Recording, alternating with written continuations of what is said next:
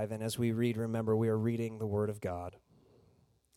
Thus says the Lord Cursed is the man who trusts in man and makes flesh his strength, whose heart turns away from the Lord.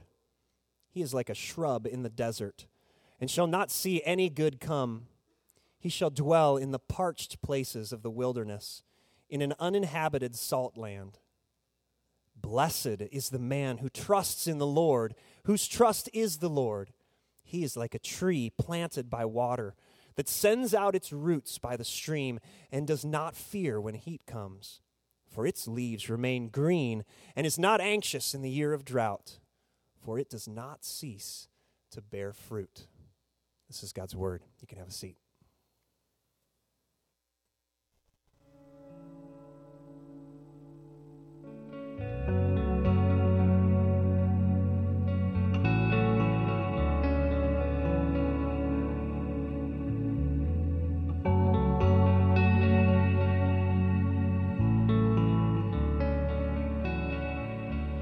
My great great great great grandfather, James Milligan, was born in Scotland in 1785, just months before his father's death. Growing up without a father was hard, but his mother Margaret had exceptional strength. Years later, James wrote, She used often to tell me I had no earthly father, but must look to a heavenly father for my help and care.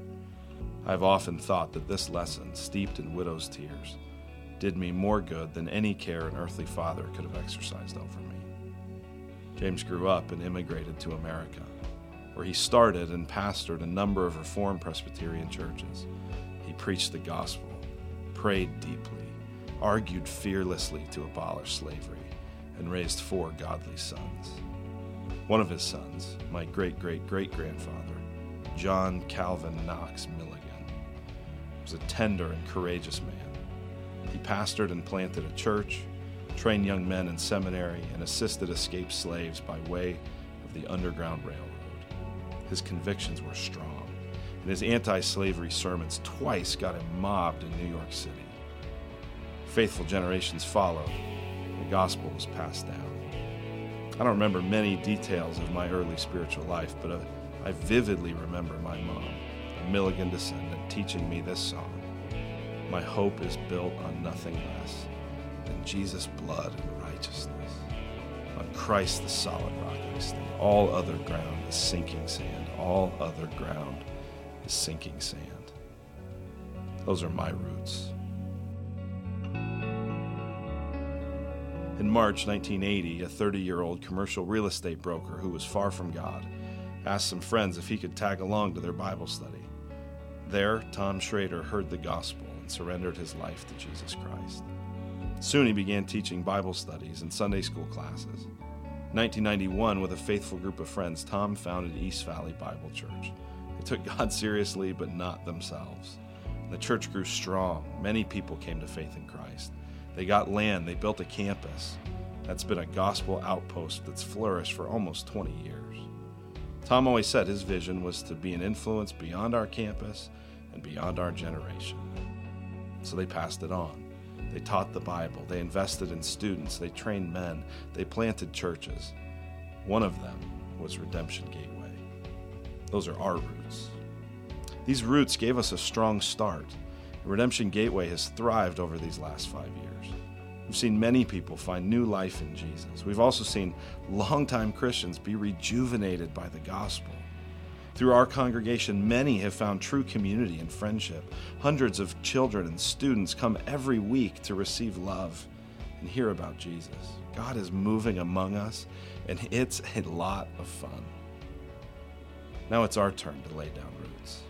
Some of us come from long lines of faithfulness. Many others, like Tom, are writing a new story of faith for generations to come.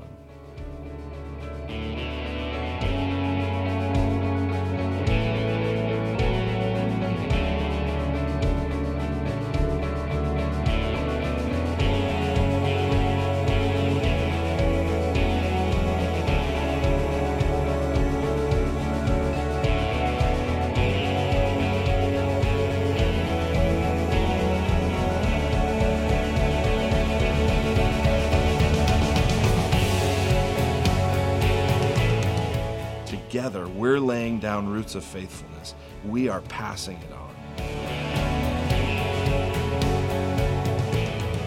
In just a few years, this dirt will look pretty much like it looks now, just dirt.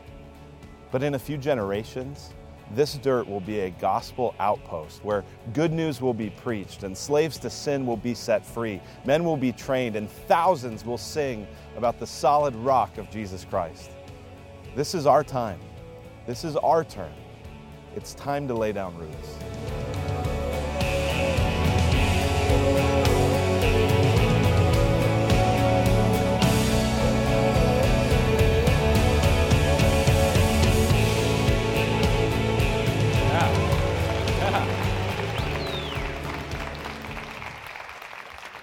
That's right.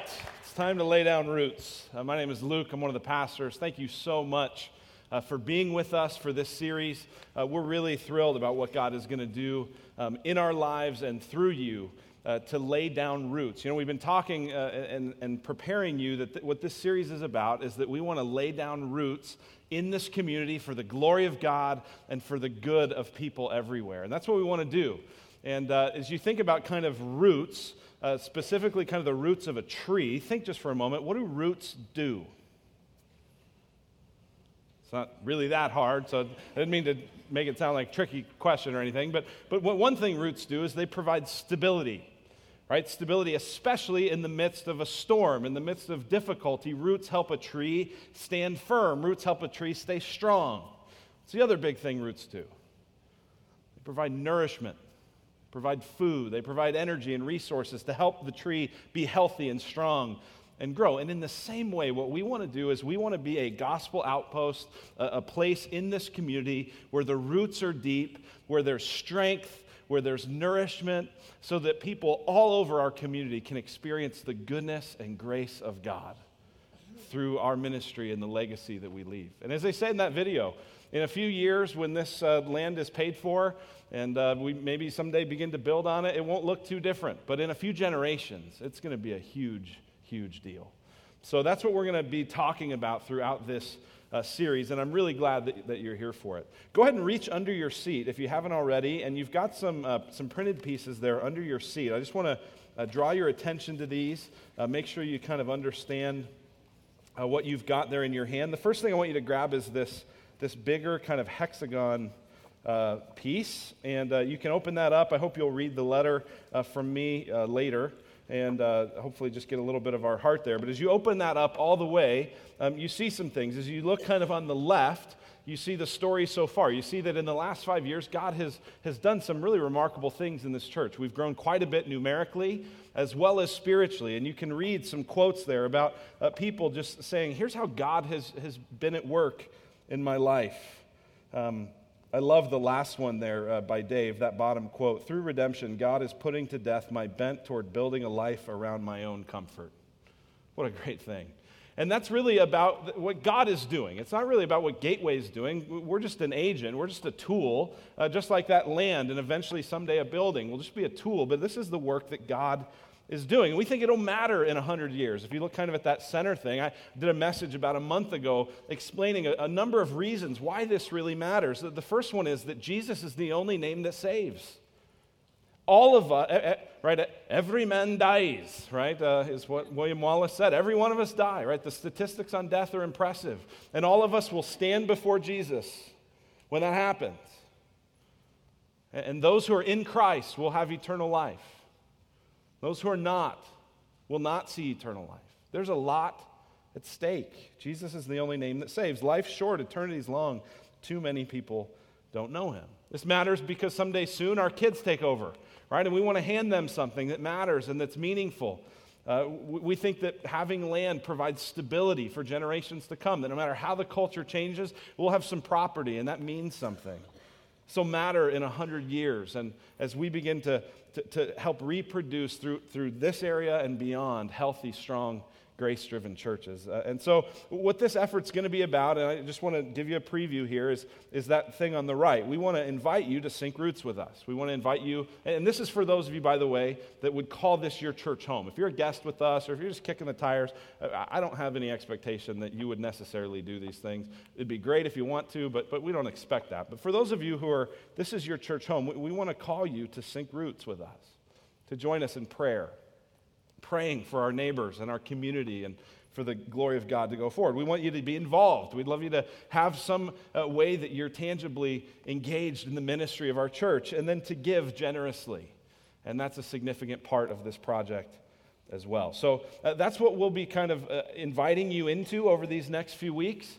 And uh, we want to, to just kind of give you a heads up on what that's going to be about. I also would encourage you, if you want to, uh, on the back, you can see a, a, reference to this. Go to gatewayroots.com, and uh, we've got a website there with a lot of different content and frequently asked questions and other things that you might be particularly uh, interested in uh, for this. So, uh, just to be clear, in case you haven't put it quite together yet, we, we've purchased 10 and a half acres uh, of land right next door. I, I, say we've purchased. What I mean is we've signed a contract on it. Let me show you the, the picture of kind of where this is. So, just directly west of our building, 10 and a half acres, we've signed the contract. We're uh, going to be closing here in probably the next few months. And uh, we're kind of in, in that process. Uh, so, we've secured that. Um, and, and the goal for this particular campaign financially is to pay for that land. After this, we'll someday, you know, in a couple years, begin to put together construction plans and begin to figure out how that, you know, what we'll actually build there. But for roots, we're talking about this land, this property. That's why it's really focused on a future oriented thing. It's going to take some faith to be involved in this because it's not going to feel real tangible. It's not going to feel real like, ooh, I, I, I know how that's going to help me now. The instant gratification part in all of us is going to struggle a bit with this, but, but, but we're going to lay down roots for a future cause. Now, just so you know, the, the financial part of it, and again, I just want to be as upfront as I can. Uh, we want to just share with you what that is.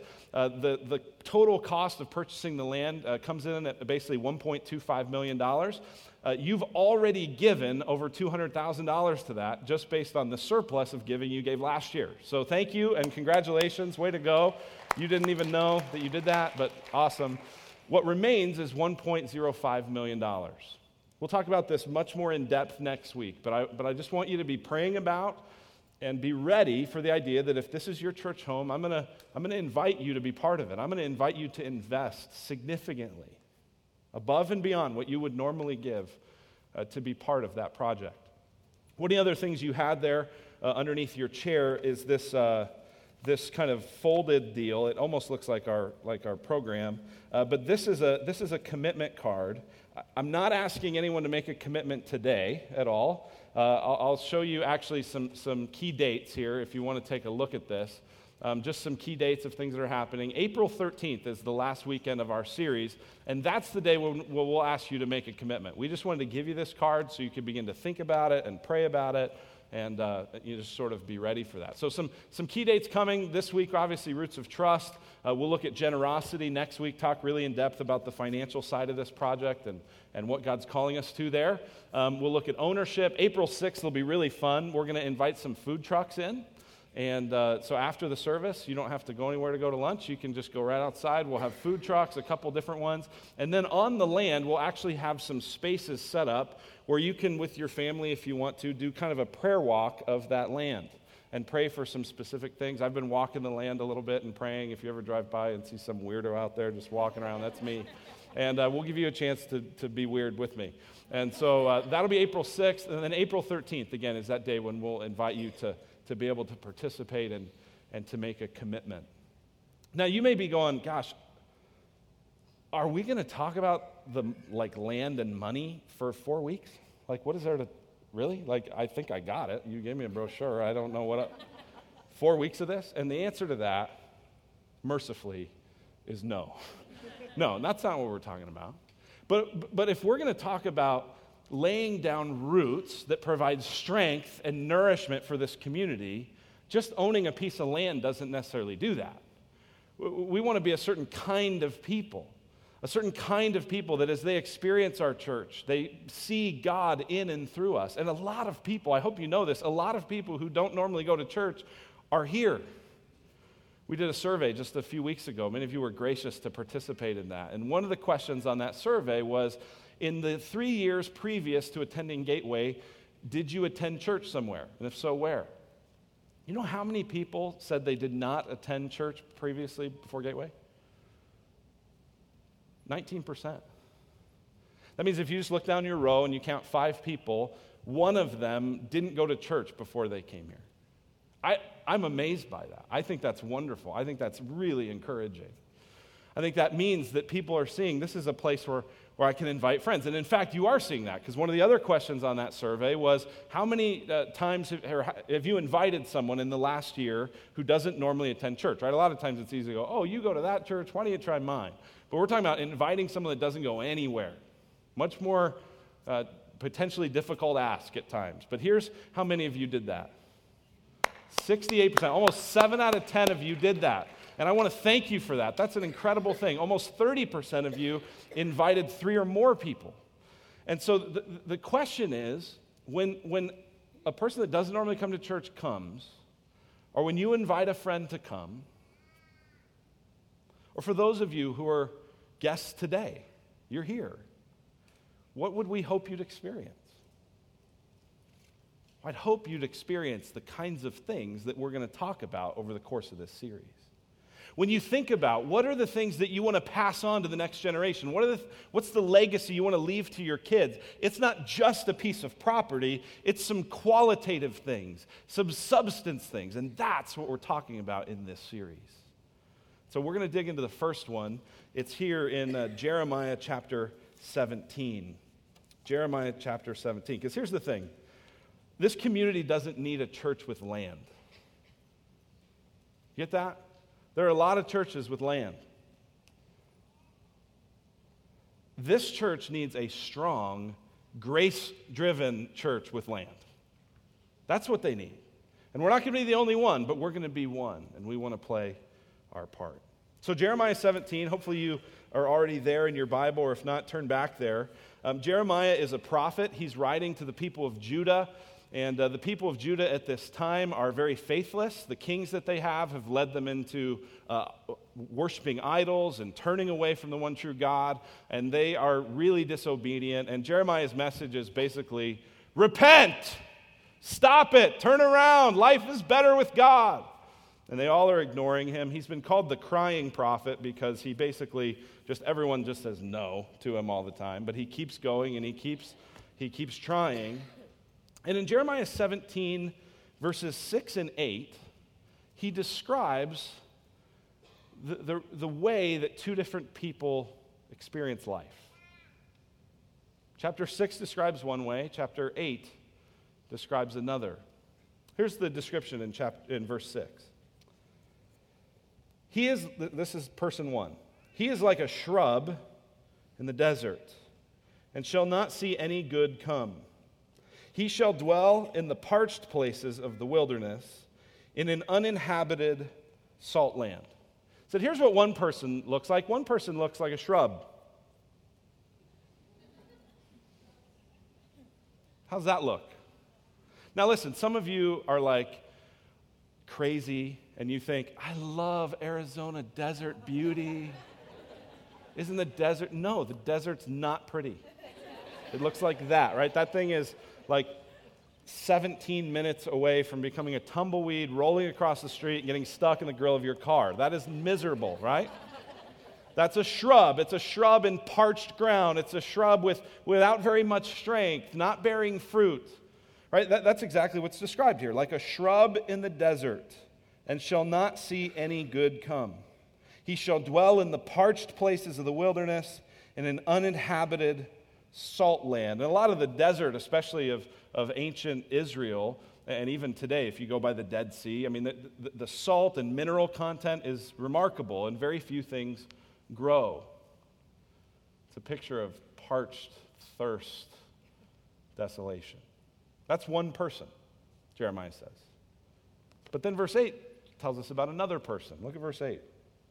Person 2 is like a tree planted by water that sends out its roots by the stream and does not fear when heat comes, for its leaves remain green.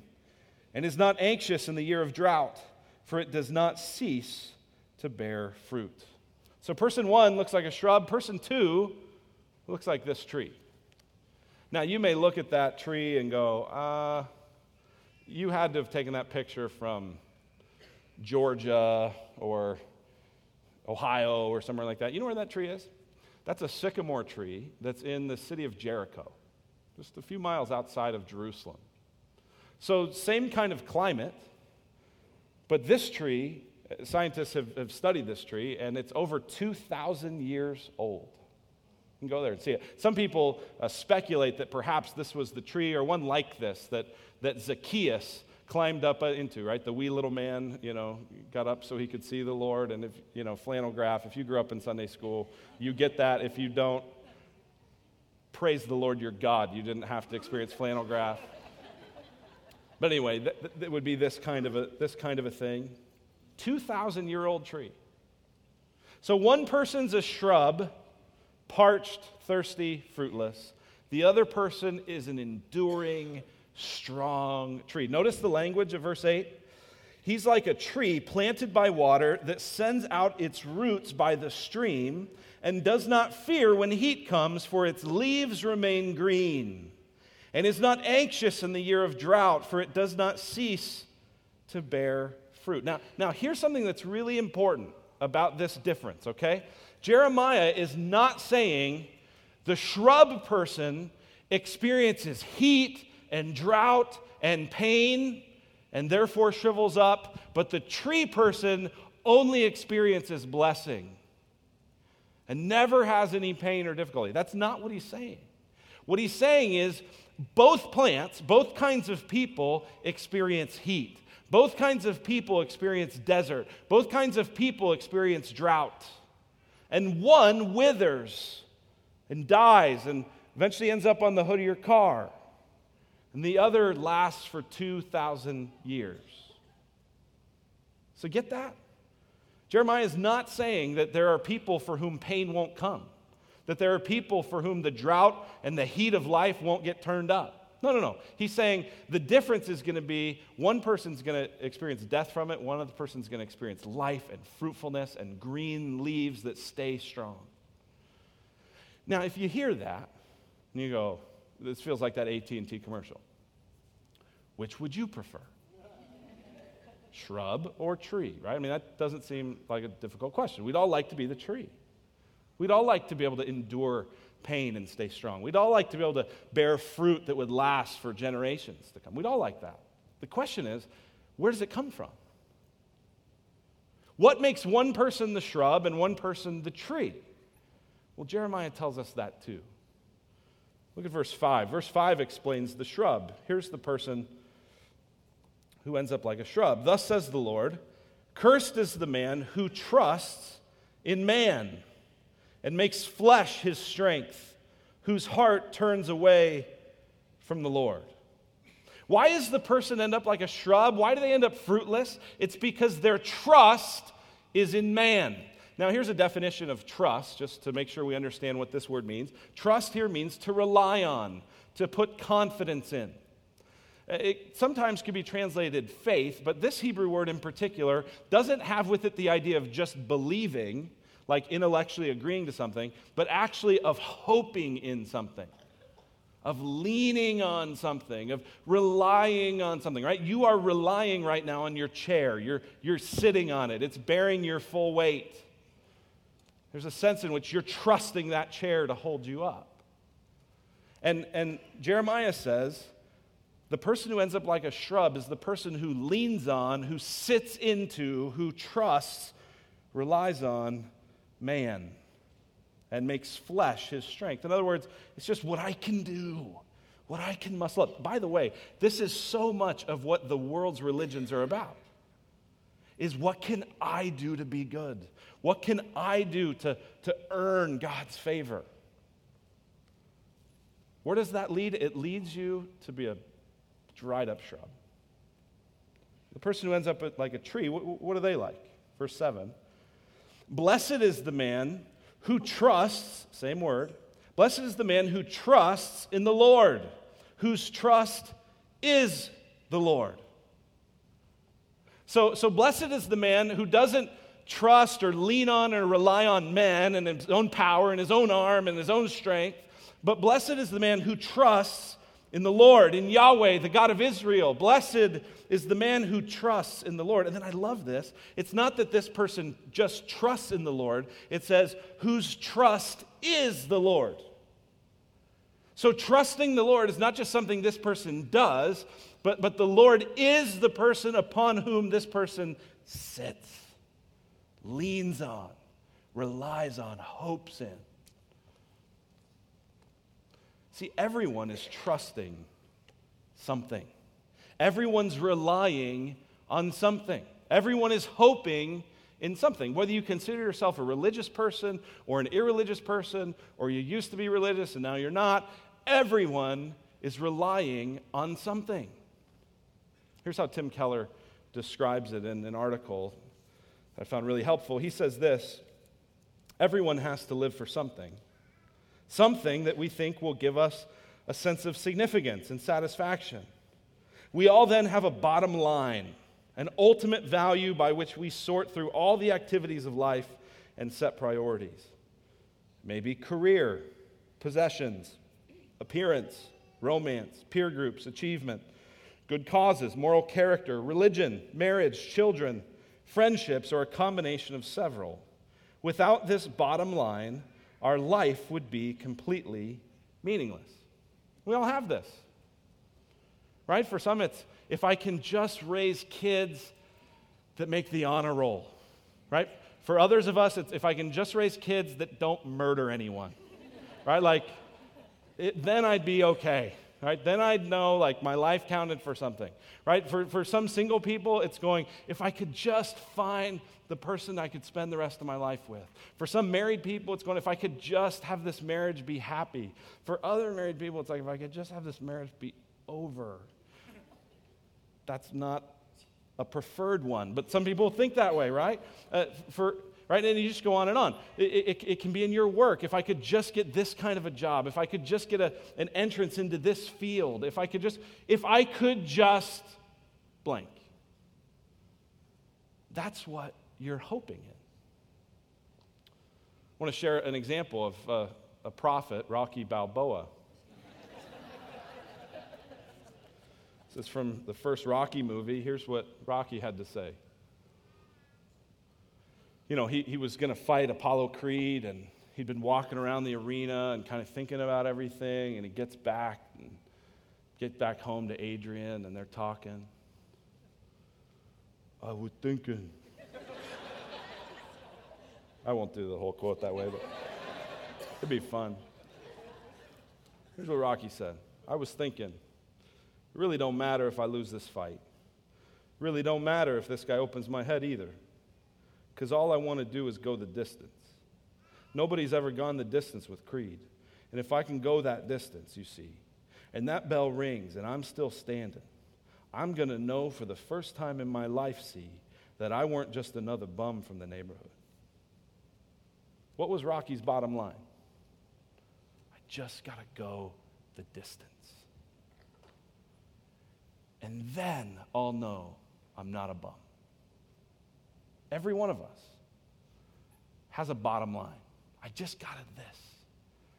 And, and, and here's the deal apart from the grace of God, all of our bottom lines are about us and what we can achieve, and therefore all of our bottom lines are being the man who trusts in man, whose strength is in the flesh Here's what I can do to raise my kids. Here's what I can do to have my job. Here's what I can do to get in better shape. Here's what I can do to leave a legacy. Here's what I can, I can, I can, I can.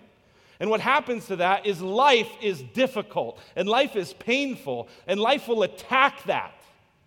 And it will crumble because it's in your strength, which is why you end up, apart from the grace of God, like a shrub, parched and withered, beaten up by the reality of life.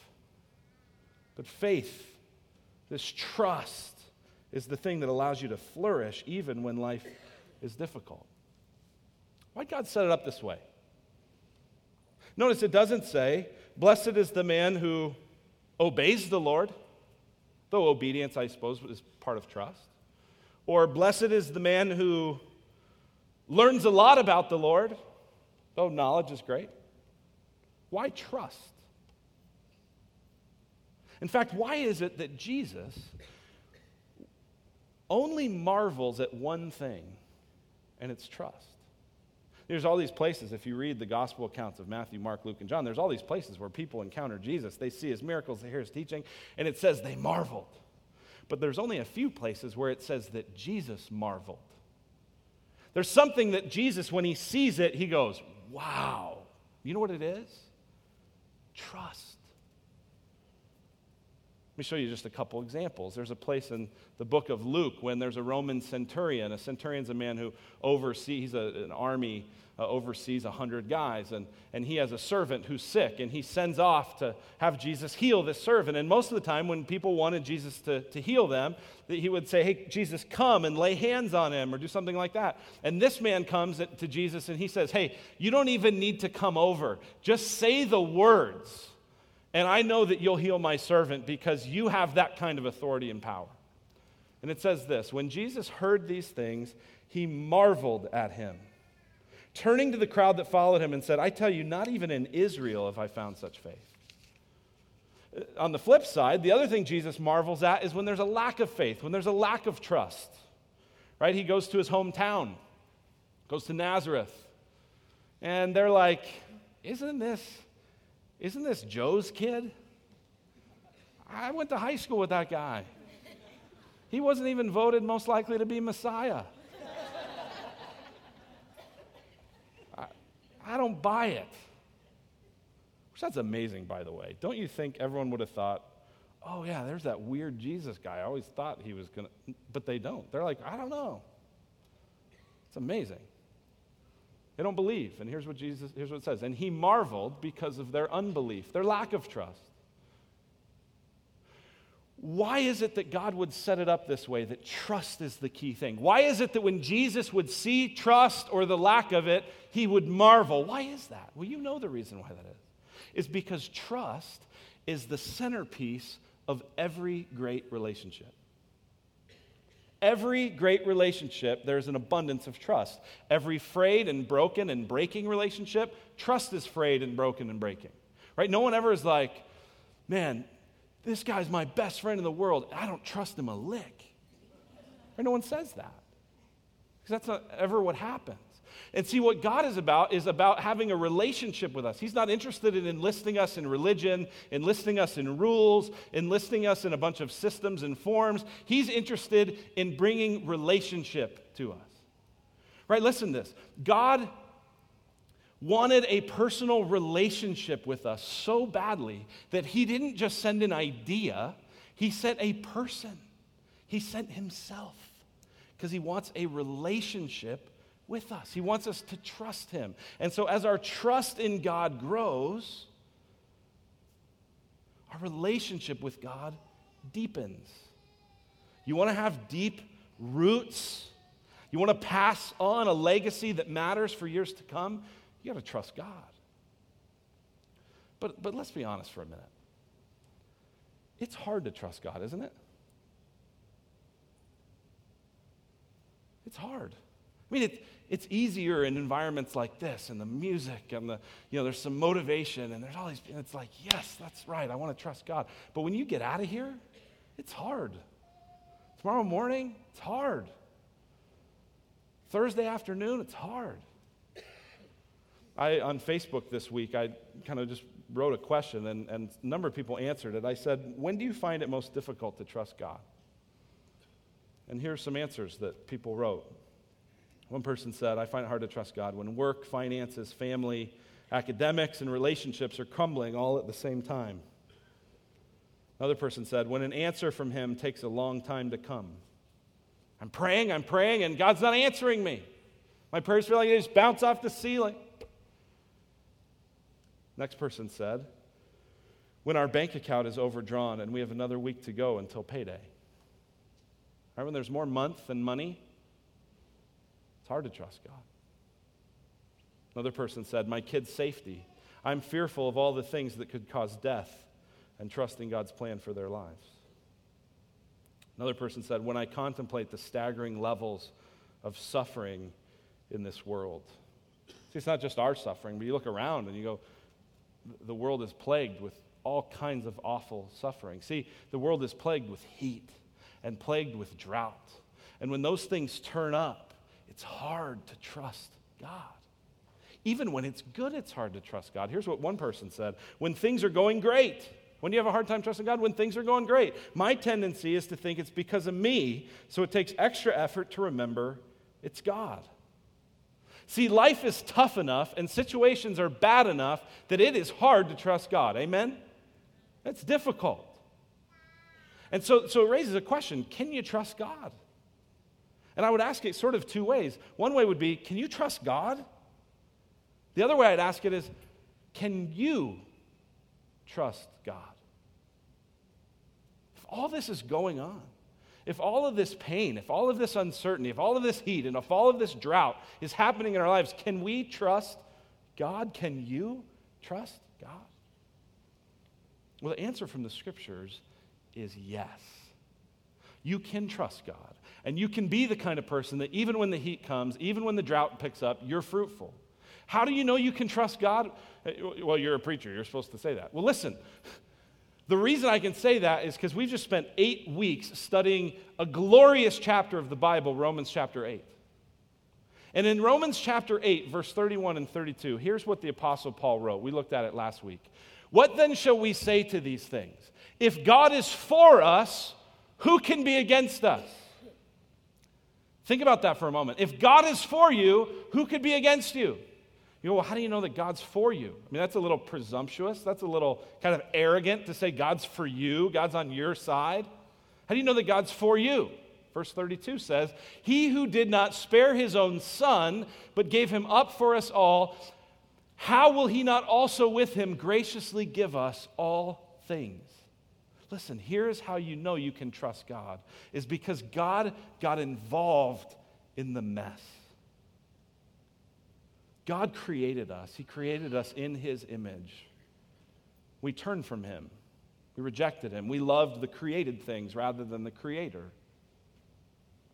That's why we experience so much difficulty, is because our hearts are idol factories that just sort of worship whatever we can. And as a result, our hearts and our lives and our world is fragmented and fractured and broken.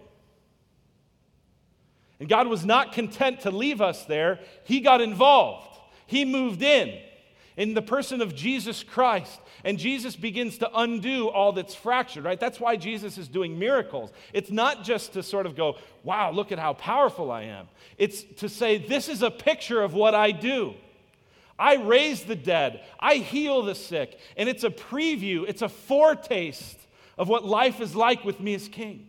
And Jesus lives the perfectly obedient life. And Jesus dies in our place on the cross. All of the things that we did to ignore God, to, to worship other things than God, made it where we deserve death.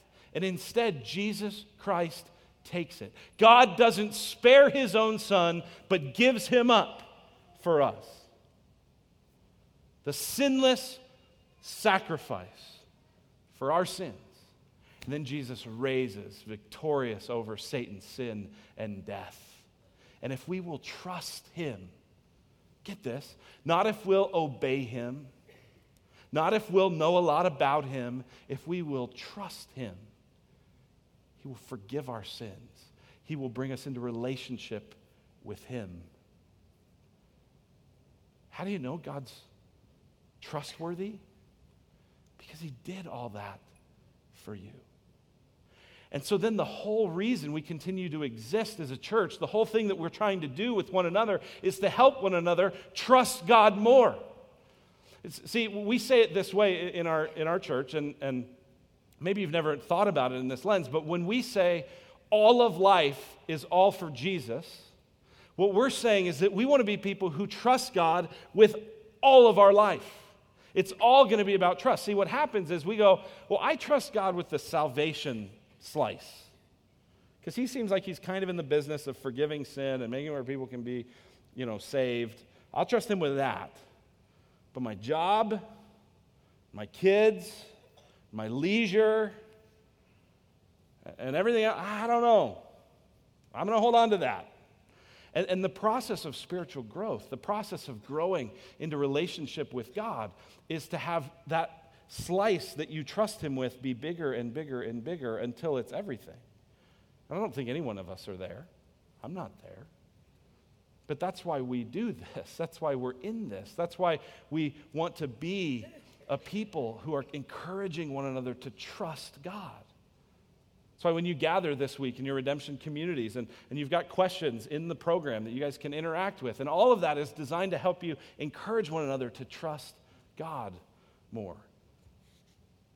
See, growing faith isn't about intellect or knowledge or even just sort of dry, cold obedience. It's about more. Here's what Andy Stanley says about this He says, Bible knowledge alone will make you proud, obedience alone will make you judgmental, trust makes you dependent. And get this if you know me at all, you know that I love pursuing Bible knowledge.